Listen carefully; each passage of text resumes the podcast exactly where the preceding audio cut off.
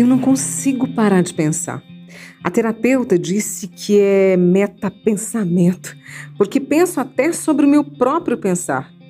Desde 2002 me vem um senso de urgência, uma necessidade interna de tornar a vida mais valorosa e com energia, para mim e para quem está no meu micromundo, no meu entorno.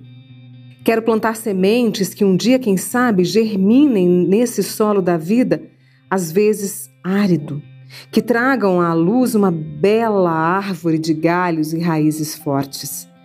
Nunca escrevi abertamente sobre isso, mas hoje vou te contar. Foi assim. Um segundo de distração e tudo saiu do lugar. Depois que meu mundo parou de girar, ou melhor, o que restou dele. Eu havia renascido, não só por ter escapado, mas porque diante daquela estrada cercada de um longo canavial, só o que eu via era o momento congelado diante de mim. Nada mais me importava. De repente, me sentia tão perdido que era incapaz de pronunciar meu próprio nome. O bom da vida é que não existe caminho na floresta que não te leve a uma clareira. Se você entender que dá para relaxar e curtir a paisagem, mesmo que não seja das mais bonitas, um dia, um belo dia, o sol te esquenta a pele de um jeito diferente. Quando vê, tudo passou. As cicatrizes que ficam são bons lembretes. É o jeito que a vida tem de não deixar que as histórias se apaguem. Aquele tal senso de urgência ganhou uma força enorme.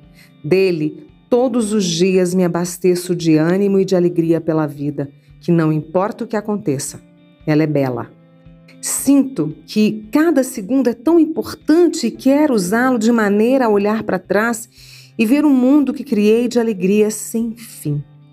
Mas também, diante do futuro, as possibilidades são tantas que inevitavelmente percebo a finitude dessa minha história.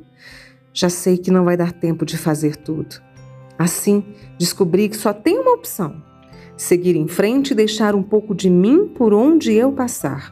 E mesmo assim, no final, estarei maior do que quando tudo isso começou. Encontrar em cada pessoa uma maneira boa de permanecer, de ficar por aqui ou por aí, mas sempre presente, sempre consciente de que um dia vai acabar e preciso estar pronto, de alma leve, para assistir do alto da montanha que um dia escalei. Só se chega ao amor através da verdade.